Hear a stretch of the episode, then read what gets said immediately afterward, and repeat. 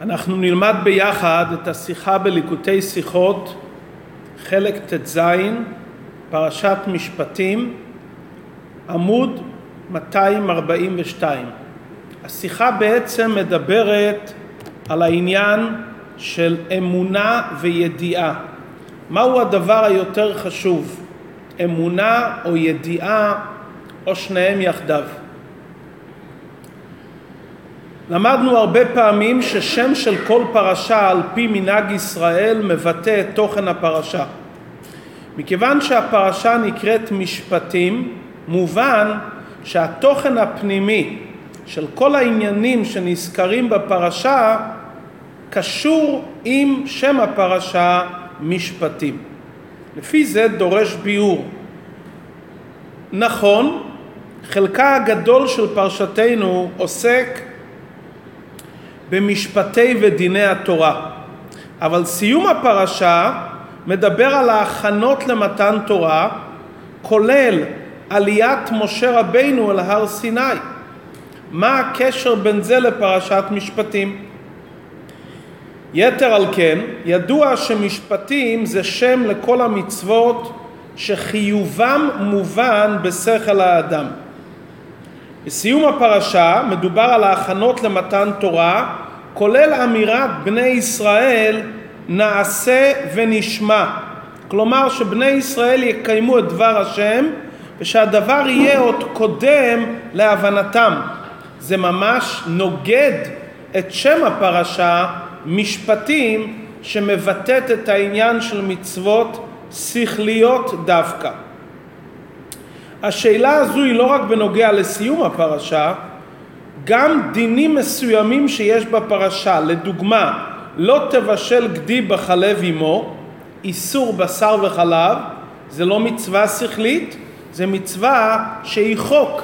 אם כן, איך שם הפרשה משפטים כולל את האמירה של בני ישראל נעשה ונשמע וכן את החוקים האמורים בפרשה. רש"י בתחילת דבריו על הפסוק ואלה המשפטים מביא רש"י את דרשת חכמינו מה הראשונים מסיני אף אלו מסיני? כלומר לא רק מעמד הר סיני אלא גם כל המצוות הנאמרים בפרשתנו משפטים קיבלנו מסיני מבואר על זה בתורת החסידות שכוונת רש"י בעומק העניין לומר תדע שגם מה שמקיימים מצד השכל, משפטים, בעצם זה מסיני, בעצם זה ציוויים מהקדוש ברוך הוא. לפי זה היה אפשר להסביר מדוע פרשתנו פרשת משפטים ובה הסיום של נעשה ונשמע וגם האיסור של בשר בחלב שהוא לא בכלל המשפטים כי התורה רצתה לרמז לנו שנדע שגם המשפטים, כלומר גם הדברים השכליים, בפנימיותם הם למעלה מהשכל. בפנימיותם הם חוקים, ולכן האדם צריך לקיים אותם מתוך קבלת עול מלכות שמיים, כמו שקיבלנו את מעמד הר סיני בקבלת עול. אבל אי אפשר לומר שזה כוונת הדברים. ומדוע? מובא במחילתא וכן גם במדרש רבה בפרשתנו שפרשת ואלה המשפטים נאמרה בכלל במראה. מראה זה המקום שבני ישראל היו לפני מתן תורה. כלומר, המשפטים נאמרו בכלל לפני סיני. אז מה שייך לומר אף אלו נאמרו מסיני? הרי זה לא נאמר מסיני מכיוון שהדברים הללו נאמרו לפני מתן תורה. כל פרשת משפטים. ובעיקר, אפילו אם נגיד לפי הפירוש שאמרנו עכשיו, אף אלו מסיני, אבל שם הפרשה זה משפטים. כלומר, שהתוכן של כל הפרשה זה מצוות שכליות. ומזה שהפרשה נקראת משפטים, כלומר שרוצים לומר להפך, שגם איסור בשר בחלב וגם העניין של הקדמת נעשה לנשמע בעצם התוכן הפנימי של זה זה משפטים. אם שם הפרשה היה סיני, היינו אומרים שצריכים להבין שגם הדברים השכליים בעצם באים מהקדוש ברוך הוא שהוא למעלה מהשכל. אבל שם הפרשה משפטים, כלומר שגם הדברים העל שכליים עניינם משפטים. זה הפוך ממה שלמדנו, שצריכים לקיים את הדברים בקבלת עול, כי כן ציווה השם. ממשיך הרבה בסעיף ד' זה שפרשת משפטים באה מיד אחרי פרשת יתרו, פרשת מתן תורה, לכאורה מה עיקר החידוש של מתן תורה? החידוש של מתן תורה זה לא משפטים. החידוש של מתן תורה זה בעיקר חוקים. ומדוע? משפטים צריכים לקיים מצד החיוב השכלי, גם לולי ציווי השם. הגמרא אומרת, אלמלא לא נכתבו, דין הוא שיכתבו. גם אם הקדוש ברוך הוא לא היה אומר לנו לקיים את כל המצוות השכליות, היינו מבינים שצריכים לקיים אותם. בפרט לפי מה שהרמב"ן כותב, שכל המצוות בני נוח כוללים את כל הדברים השכליים. הרמב"ן אומר גניבה והונאה ושומרים ואבות נזיקין, מלווה ולווה, זה הכל כלול במצוות של בני נוח. כלומר שאת המצוות הללו כבר הבנו וידענו לפני מתן תורה. ולכן מתן תורה היה באמת וירד השם על הר סיני, ראו התגלות אלוקית שלמעלה משכל האדם. אם כן, אחרי מתן תורה, מה היה צריך עיקר הציווי? חוקים ומשפטים, בוודאי חוקים, כי זה החידוש של מתן תורה. משפטים השכל מבין, משפטים גם בני נוח מבינים, משפטים קיבלנו במראה לפני מתן תורה. מיד אחרי מתן תורה שראינו את ההתגלות האלוקית של למעלה משכל האדם, התורה הייתה צריכה להמשיך באותם דברים על שכליים, שזה בעצם המשך למתן תורה, שראינו את הקולות וראינו את הנשמע. נכון שהתורה צריכה להדגיש שגם את המשפטים נעשה כי קיבלנו מהר סיני, אבל אומרים אף אילו מסיני. כלומר, גם זה קיבלנו מסיני. אבל דבר ראשון צריך לדעת מה קיבלנו מסיני. בסיני קיבלנו בעיקר חוקים. כי כל המעמד של הר סיני זה לא מעמד שכלי, המעמד של הר סיני זה מעמד על שכלי. כלומר, אתה רוצה לומר שגם המשפטים הם בעצם מגיעים ממקום על שכלי. קודם תתמקד בעל שכלי. מדוע? כי זה החידוש של מתן תורה. שכל גם נתנו לבני נוח לפני מתן תורה. במראה קיבלנו כבר מצוות שכליים. החידוש של מתן תורה זה חוקים. ובעיקר הסיום פרשת משפטים מדבר על מתן תורה ואל משה אמר עלה אל השם הסיום של פרשת משפטים נעשה ונשמע. מתי זה היה? זה היה בארבעים יום זה היה לפני מתן תורה ולאחר מכן כל התהליך של ההכנה למתן תורה. דיני המשפטים שכתובים בתחילת הפרשה הם בעצם כתובים לא לפי סדר הזמנים מכיוון שקודם קיבלנו את התורה ולאחר מכן התורה אומרת אף אלו מסיני.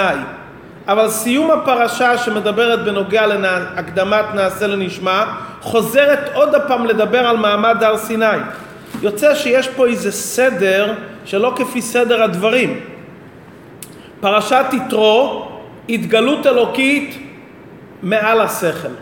פרשת משפטים, שכל, הבנה והשגה, ובסיום פרשת משפטים חוזרים עוד הפעם לספר את מעמד הר סיני שבעצם היה לפני כל המשפטים. מכל זה אנחנו מבינים דבר עיקרי, שמתן תורה בעצם זה על שכלי. מתן תורה זה התגלות אלוקית של למעלה מן השכל. ובכל זאת, מה מבטא את מתן תורה? דווקא משפטים שכל. מזה שהתורה הסמיכה את פרשת משפטים, שעניינה מצוות שכליות, לגילוי האלוקי הנפלא שהיה בפרשת יתרו, מזה אנחנו מבינים שהביטוי של המתן תורה זה דווקא במצוות שכליים. דבר שני אנחנו מבינים שאחרי כל המשפטים שלומדים בפרשת משפטים, עוד הפעם צריכים להגיע לעניין של מתן תורה. מתן תורה היה בסיום פרשת משפטים. אבל איפה כתוב מתן תורה בפעם השנייה? בתוך פרשת משפטים. יתרו, הקדמה. התגלות אלוקית שלמעלה מהשכל. הביטוי לזה בפרשת משפטים עניינים שכליים. סיום פרשת משפטים, עוד הפעם סיפור של מתן תורה, כולל נעשה ונשמע, וזה עצמו כתוב בפרשת משפטים. כדי להבין את כל הנקודה הזו, ממשיך הרבה בסעיף A, דברי דבר תורה מהשלה הקדוש על הפסוק שקראנו בפרשת בשלח, שירת הים, פסוק שמתבאר בהרבה דרושי חסידות. קראנו בפרשת שירת הים, זה כלי וענווהו אלוהי אבי וארוממנו. מסביר השלה, אצטט את לשונו, שזה כלי מצד השגתי וידיעתי, אז וענווהו. מלשון אני והוא. ענווהו אני והוא. רצונו לומר, אני והוא דבוקים ביחד כביכול, כי הידיעה נתפסת בלב. אמנם, כשאין לי הידיעה מצד ההשגה, רק מצד הקבלה שהוא אלוקי אבי, אזי וארוממנו, כי הוא רם ונשגב ממני, ואני מרוחק מאיתו במצפון הלב.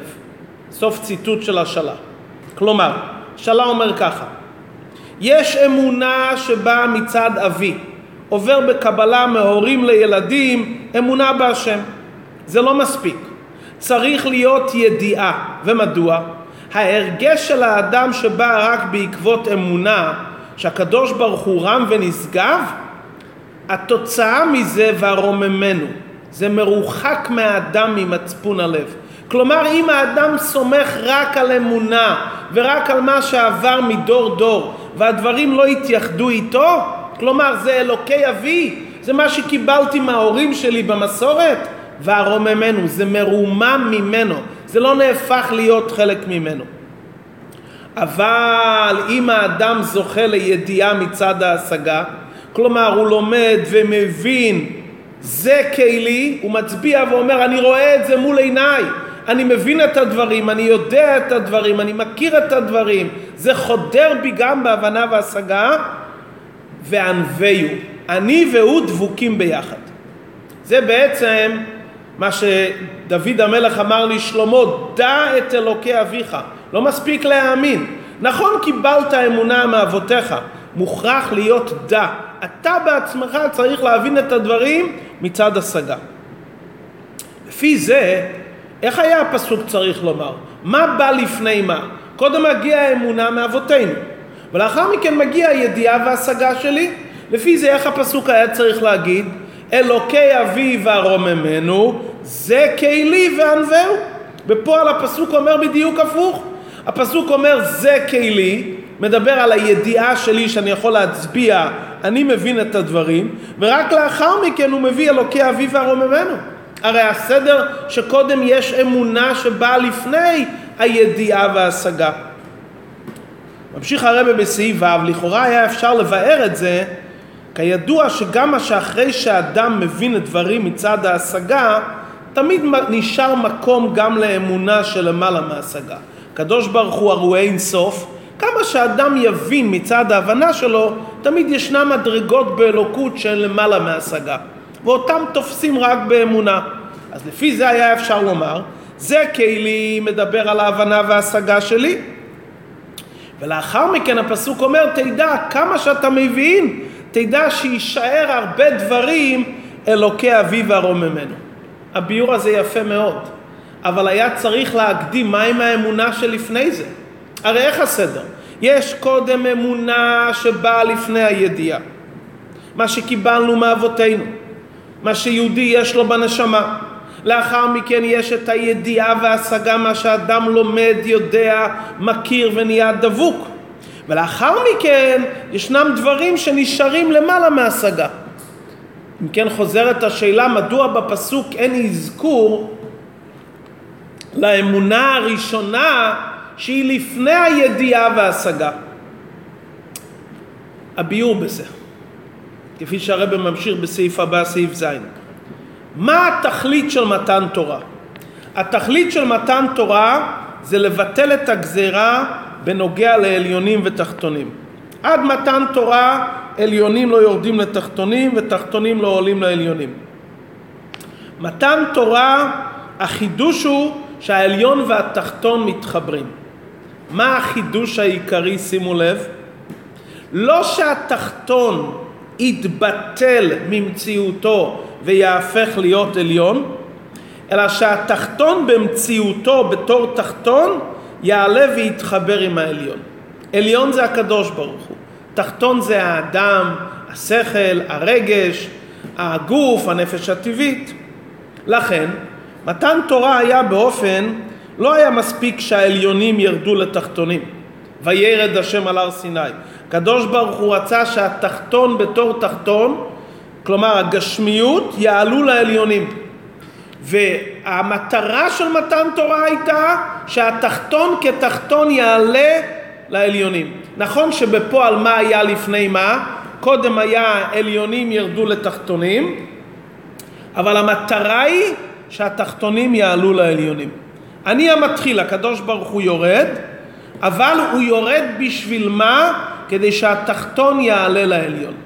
איך קורה החיבור הזה שתחתון, גשמי, שכל, אנושי, מתחבר לעליון ונשאר תחתון? הסדר הוא שקודם צריך שיהיה ביטול המציאות. כלומר שהתחתון יכיר שיש כוח עליון. ברגע שהתחתון מכיר בזה ומתבטל, לאחר מכן אפשר לחבר אותו בתור תחתון. אבל אם הוא לא מכיר שיש עליון והוא לא מתבטל שיש ישות עליונה, אין סיכוי לחבר אותו. כלומר, קודם הוא צריך להגיע לידי הכרה ברורה שיש עליון ואני מתבטל כי אני תחתון ואני מתבטל לעליון, ולאחר מכן אני מתחבר אליו. כך היה התהליך של מתן תורה. היה וירד השם על הר סיני, מה קרה לעם ישראל? ויחרד כל העם, וירא העם וינועו ויעמדו מרחוק. כל העולם כולו היה בחרדה, ציפור לא צבח, כל העולם שותק. אבל זה לא המטרה, זה ההקדמה כדי להביא אותנו למטרה. מהי המטרה? שהעולם כמציאות של תחתון, כמציאות גשמית, יהיה מחובר עם העליונים. לפעול את החיבור הזה שהתחתון בתור גשמי ירצה להתעלות לעליון. אז ההתחלה היא ביטול וזה נתינת כוח לחיבור של תחתון לעליון בתור תחתון. שני הדברים הללו, העליונים ירדו לתחתונים כדי שיהיה ביטול ראשוני של התחתון. ואחר כך המטרה שהתחתונים יעלו לעליונים, איך אנחנו מתרגמים את זה בעברית פשוטה? איך מתרגמים את זה בחיי היום יום? עליונים זה אמונה, תחתונים זה שכל. אמונה זה עליון, זה מתנה מלמעלה. שכל זה נברא, שכל זה תחתון. אמונה היא עליון כי אמונה לא מגיעה על ידי האדם. אמונה האדם מקבל מלמעלה. יש לו נשמה אלוקית, קבלה איש מפי איש, האמונה מאירה אצל האדם בפועל. אבל אם רק האמונה מאירה אצל האדם, האדם לא נעשה מיוחד עם אלוקות. ברגע שזה רק אמונה, הוא נשאר עדיין רחוק. אדמו"ר הזקן מביא בליקוטי תורה שאמונה לבד נקרא עוני ארץ מצרים. זאת אומרת זה נקרא עניות עדיין. רק אמונה זה משהו אתה עדיין לא התייחדת עם זה. אתה בטל לדבר, אבל אתה לא מיוחד עם הדבר.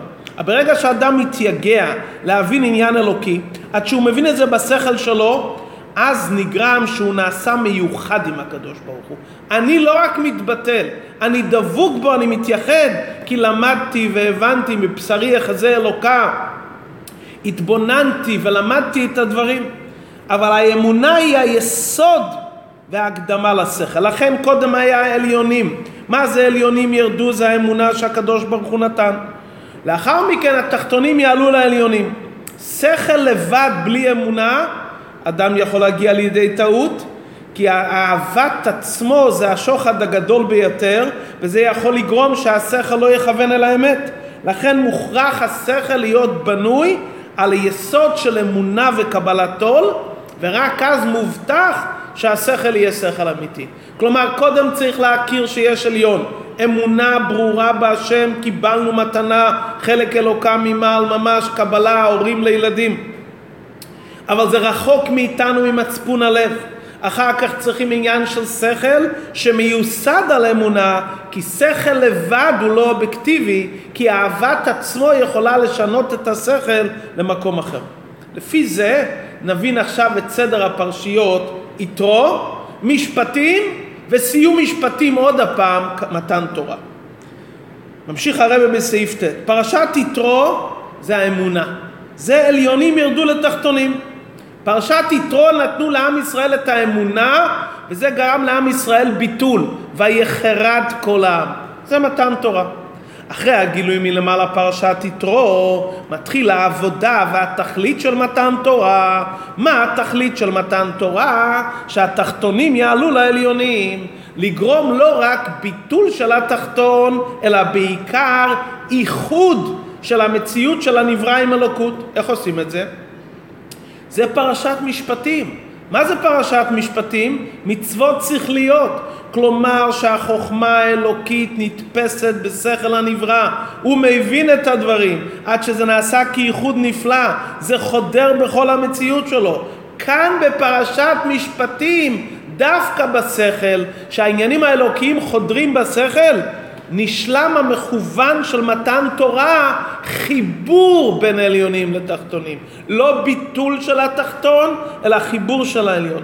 עכשיו נבין בפנימיות העניין מה זה שרש"י אומר אף אלו מסיני.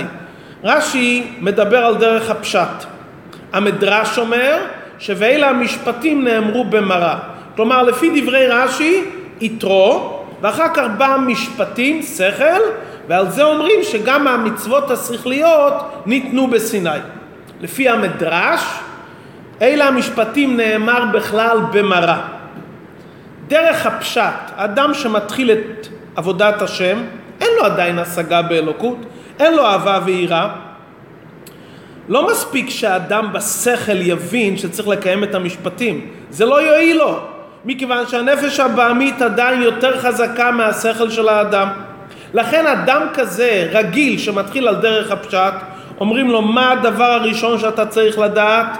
אף אלו מסיני. דבר ראשון תדע שכל המשפטים, התוקף שלהם זה כמו עשרת הדיברות שניתנו מסיני בקולות וברקים.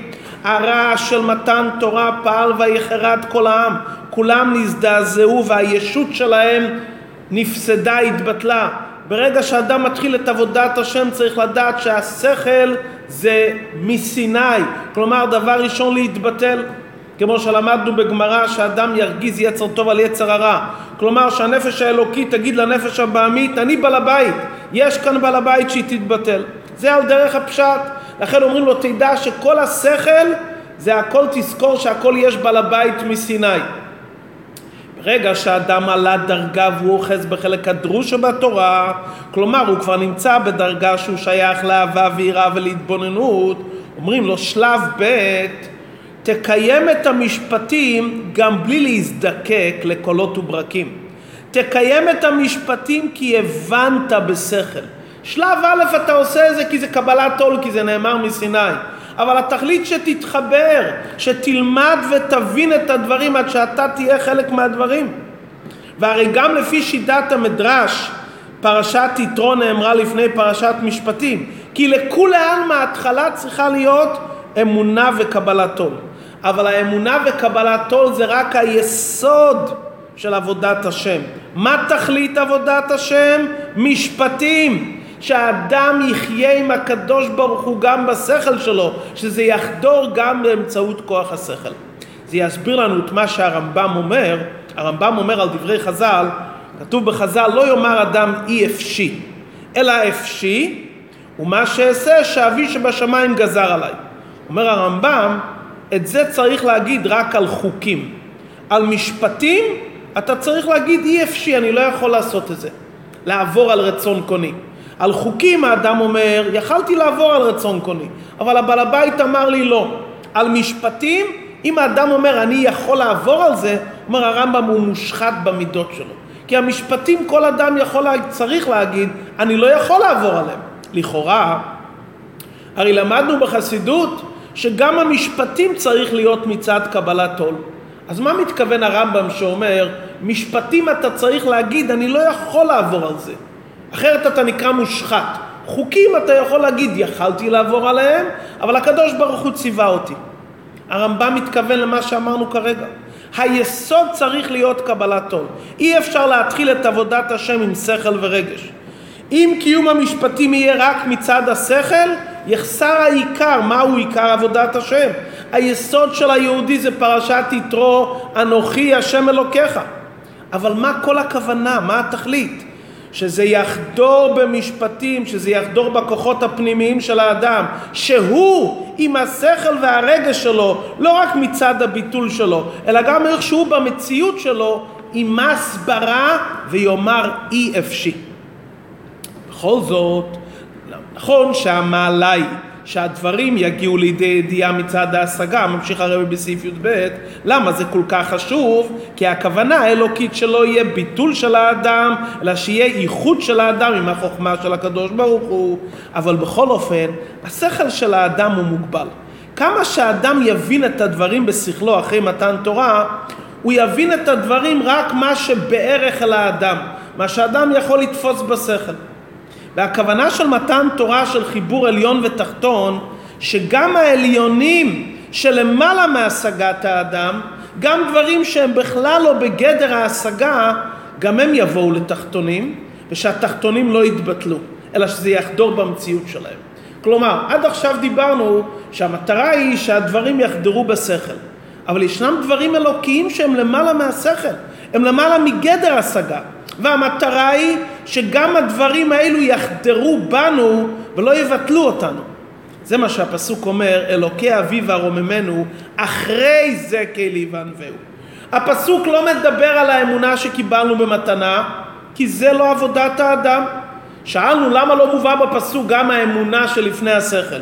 האמונה שיש לנו במתנה, קבלה איש מפי איש, האמונה שיש לנו מצד הנשמה זה לא קשור עם מציאות האדם לכן זה לא נזכר בשירה של בני ישראל כי זה לא הפעולה והחידוש של עם ישראל אנחנו שרים על מה שאנחנו צריכים לעשות על ידי עבודה זה דבר שקיבלנו מלמעלה, הפסוק לא מתייחס למתנה שקיבלנו אמונה וקבלה מדור לדור. הפסוק מדבר קודם על מה שאתה צריך לעבוד מצד עצמך. מה אתה צריך לעבוד על השכל, להיות דבוק. אני והוא דבוקים ביחד. וענווהו, שזה נהיה מילה אחת. אני והעניין, השכל נהיה מציאות אחת. ואז הפסוק אומר, אלוקי אביו הרוממנו. אחרי שלמדת והבנת והתחברת, גם המדרגות שלמעלה מהשגה, שאי אפשר לתפוס בהן, זה והרוממנו, זה אמונה, הם לא יבטלו את המציאות שלך. זה יחדור במציאות שלך. היות והמציאות שלך התאחדה עם הקדוש ברוך הוא באמצעות השכל, גם עכשיו שתראה דברים שהם למעלה מהשכל, זה לא יבטל. מדוע? כי אתה בעצמך התאחדת עם אלוקות, אתה תהיה כלי גם לדברים שלמעלה מהשכל. לכן בסיום פרשת משפטים מובא עוד הפעם מתן תורה. נעשה ונשמע, ולפני זה מוזכר בשר בחלב, לומר לאדם אחרי שעברת את התהליך העיקרי, שהתייחדת עם הקדוש ברוך הוא באמצעות השכל, שאתה והקדוש ברוך הוא נהיית דבוקים, עכשיו גם החוקים וגם נעשה ונשמע, גם דברים שהם למעלה מהשגה, גם הם יחדרו בך משפטים. לכן זה חלק מפרשת משפטים. אחרי שהתייחדת עם הקדוש ברוך הוא בשכל, תזכה שגם דברים שהם למעלה מהשגה יחדרו במציאות שלך. כשם שזה בנוגע למתן תורה, שהיה קודם אמונה שלמעלה מהשכל ביטול, פרשת יתרו, פרשת משפטים שכל, איחוד וחיבור, וסיום פרשת משפטים זה העניין של מתן תורה, לא שמבטל את מציאות האדם, אלא גם האלוקי אבי, גם הרוממנו, חודר במציאות האדם, לכן זה בפרשת משפטים, גם בנוגע לגילוי תורת החסידות ככה זה היה. בהתחלה היה גילוי תורת החסידות הכללית, הבעל שם טוב. הבעל שם טוב זה לא היה כל כך מלובש בשכל. עיקר הגילוי של הבעל שם טוב היה עניין אמונה, וצדיק באמונתו יחיה. הוא יחיה את העולם באמונה. מה כל הכוונה של הבעל שם טוב? שחסידות תחדור במציאות האדם בשכל, שזה יחדור בכוחות הפנימיים שלו. לכן אחרי הבעל שם טוב התגלה תורת חסידות חב"ד על ידי אדמו"ר הזקן. שהוא המשיך והלביש את החסידות בחוכמה בינה דעת, שכל אחד יוכל להבין את הדברים עד שהדברים יחדרו בכל המציאות שלו. זה מה שאמר הרב הצדיק עם ברדיצ'וב. כולנו אכלנו מקערה אחת. והאדמו"ר הזקן לקח לעצמו את החלק השמן והמשובח. כי ברגע שהדברים יורדים בשכל, שזה תורת חסידות חב"ד, נשלם המכוון שבגילוי תורת החסידות, שהדברים יחדרו בתוך השכל של האדם. כשאדם זוכה שההשגה באלוקות חודרת אצלו עד שנהיה אני והוא דבוקים ביחד, אז גם כשהוא מגיע לדברים שעליהם אומרים תכלית הידיעה שלא נדעך, גם עניינים שבהם שיש לו השגה, הוא באמת מבין שגם מה שהוא מבין זה למעלה מהשגה. כשאנחנו לומדים חסידות מבינים משהו, אבל מבינים בעיקר שמה שלומדים זה למעלה מהשגה, זה מאיר אצל האדם בתוך עצמו. אפילו העניינים שהם לגמרי מגדר השגה, זה לא מקיף אצלו, זה מורגש באדם כמשפטים. זאת אומרת, בזכות שאדם לומד פנימיות התורה ומבין מה שהוא יכול להבין, גם הדברים שלמעלה מהבנה והשגה חדורים אצלו בתוך השכל. כשיהודי מתייגע בהשגת התורה בכלל, ובתורת חסידות חב"ד בפרט, זה הכלי שעל ידי זה נזכה ללימוד תורתו של משיח, שאז יהיה לימוד תורה באופן של ראייה, ונגלה כבוד השם, וראו כל בשר יחדיו, כי פי השם דיבר.